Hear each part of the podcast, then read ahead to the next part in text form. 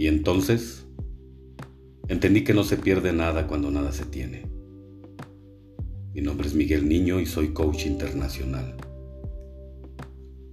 Y fue precisamente cuando me encontraba en el piso, cuando toqué fondo, cuando pensé que las oportunidades habían acabado, cuando ustedes llegaron y deslumbraron mis ojos con su incomparable belleza, con esos hermosos ojos y esa sonrisa que hace sublimar la más grande de las adversidades e inspira a cualquiera para continuar.